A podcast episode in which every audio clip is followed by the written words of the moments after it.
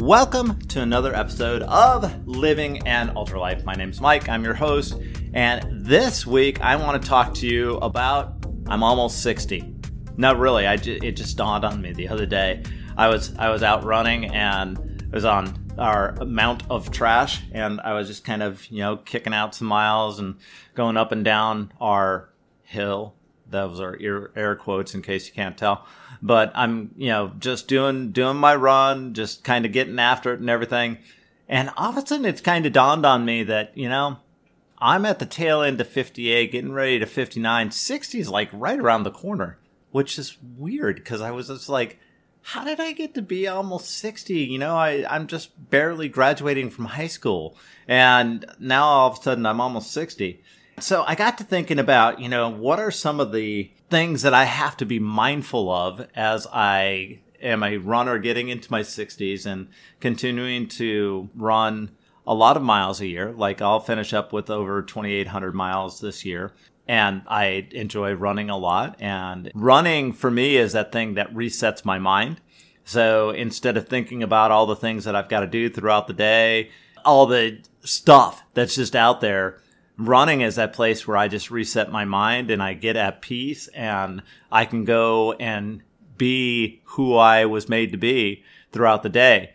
So I got to thinking, you know, as I'm approaching 60 and with 12 years of running and a lot of miles on my legs, I need to think about some new approaches to how I tackle this whole running thing.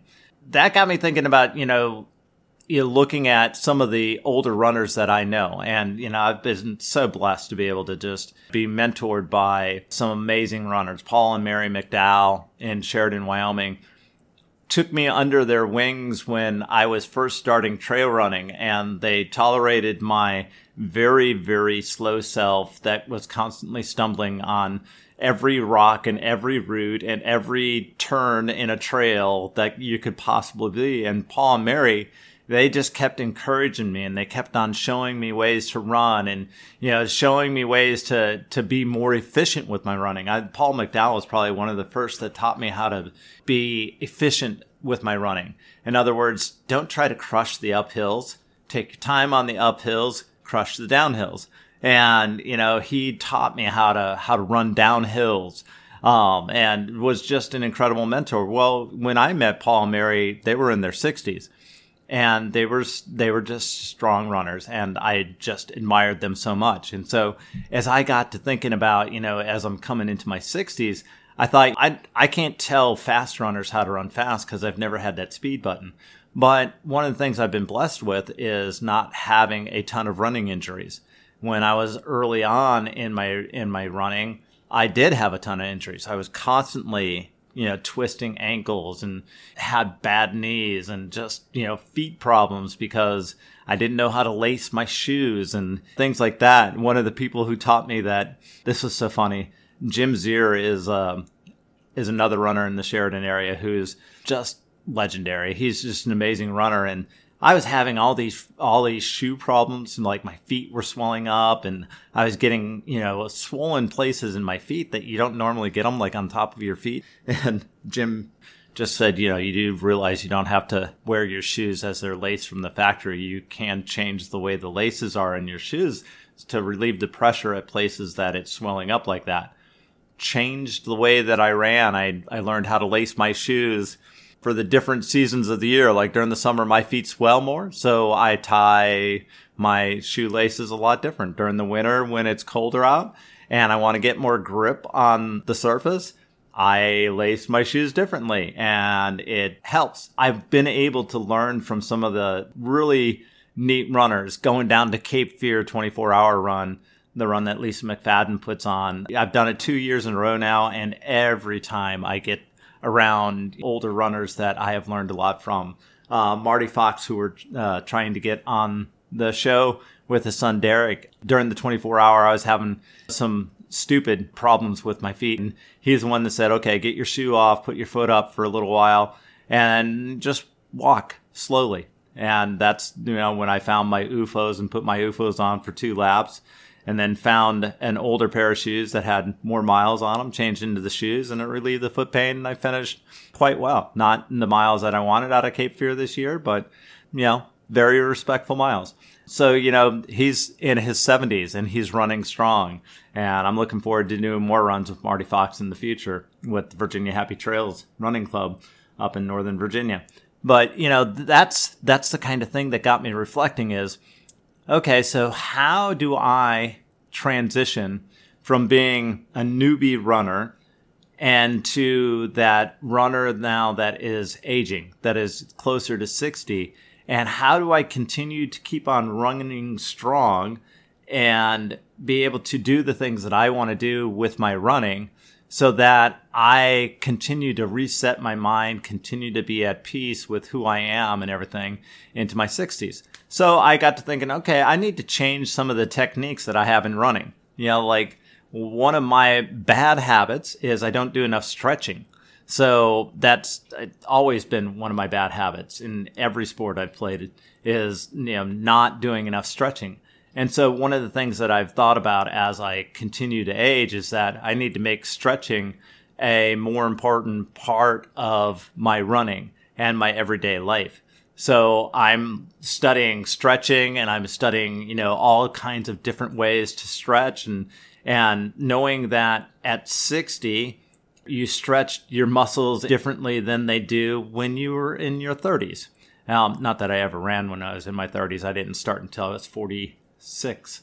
So yeah, not 12 years of running. I had to do the math there. 58 now. Started running. So yeah, 12 years running. I started running when I was 46 years old, and um, I'm not going to look back anytime soon because I really enjoy running. But I have to do more stretching in order to continue to run injury free. Another thing, another technique that I need to do in my running is run on softer surfaces. So, you know, a lot of people wonder why I do so many runs at Mount Trashmore. It's grass and it's soft. So I love running the Jordan Bridge here in the Hampton Roads area, but it's cement and it's really hard. And I need to be mindful of how much of the hard impact I put on my legs as I run.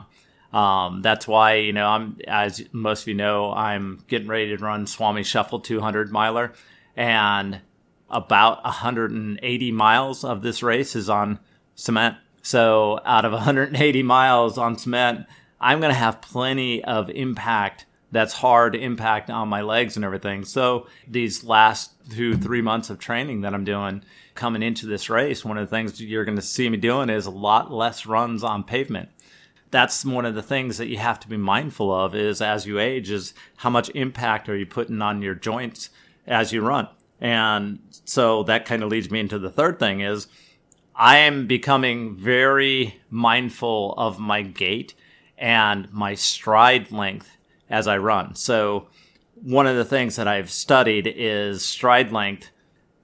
So for me the ideal stride length is anywhere from 2.76 to 3 feet. Anytime that I stride more than three feet, what's happening is I'm overstriding and I'm hitting more on the heels of my feet. When I hit on the heels of my feet, I find that that impacts me in my knees more. And since I didn't have great knees before I started running, I have to stay off of impacting my knees.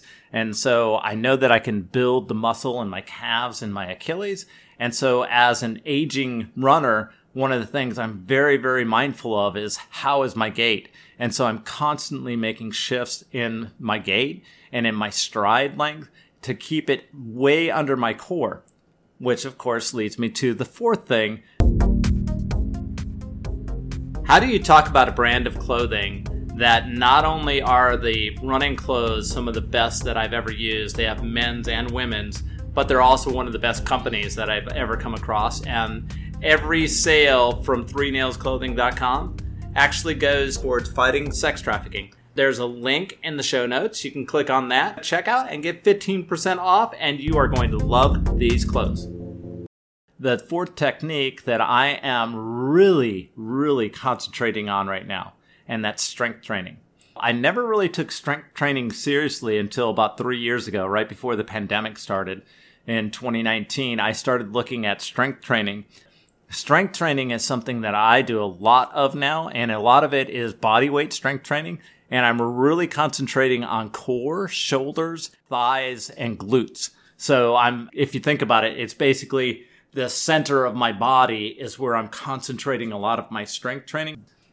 I have a standing desk, and so throughout the day, I'm constantly doing toe raises. The reason I do that is because the toe raises help to build the strength in my calves and my Achilles. And that's one of the things that's going to keep me running strong without injury well into my hundreds is kind of my goal. And so I'm really concentrating a lot on more strength training. The one technique that I'm not concentrating on is reducing my mileage. I will probably always do 40 to 50 miles a week. It's just natural for me now. I just love doing it. I will always probably fit in a 15 to 20 mile day um, on the weekends. And but one of the things I'm changing, and one of the techniques that I'm incorporating is I don't need to go out and run a 30 mile run all at one time. So I'll break it into into sections. I'll do a 10 mile run in the morning. I'll do a 10 mile run sometime in the early afternoon. Do a 10 mile run in the evening. I'm still getting my 30 miles in. I'm just not doing it all at once. And so it's just changing some of the techniques that I'm doing as I look at how I'm getting older and everything. And so you know, it's one of the things that's happening to all of us is we're all aging. And, yeah, we all want to run happy well into the future. And so, what I want to do is, I want to encourage you to look at how you're running, the techniques that you're putting into it. And you know what? Feel free to change them up. Study this whole sport that we do. This running thing is, it's so easy to do and everything, and we do it very well. But one of the things that we should do is we should study it a little bit and, and employ different techniques that'll keep us running injury free. Because running injury free for me, that's the goal. The goal is is always run injury free so that I can continue to run well into my hundreds. I don't know if that made a whole lot of sense to you guys, but that's how Mike is dealing with getting older is I'm just changing up some of my techniques as I age so that I can continue to run injury free. That'll do it for this week's episode of Living an Ultra Life. Hope you guys are having a wonderful fall. And Yikma says hi.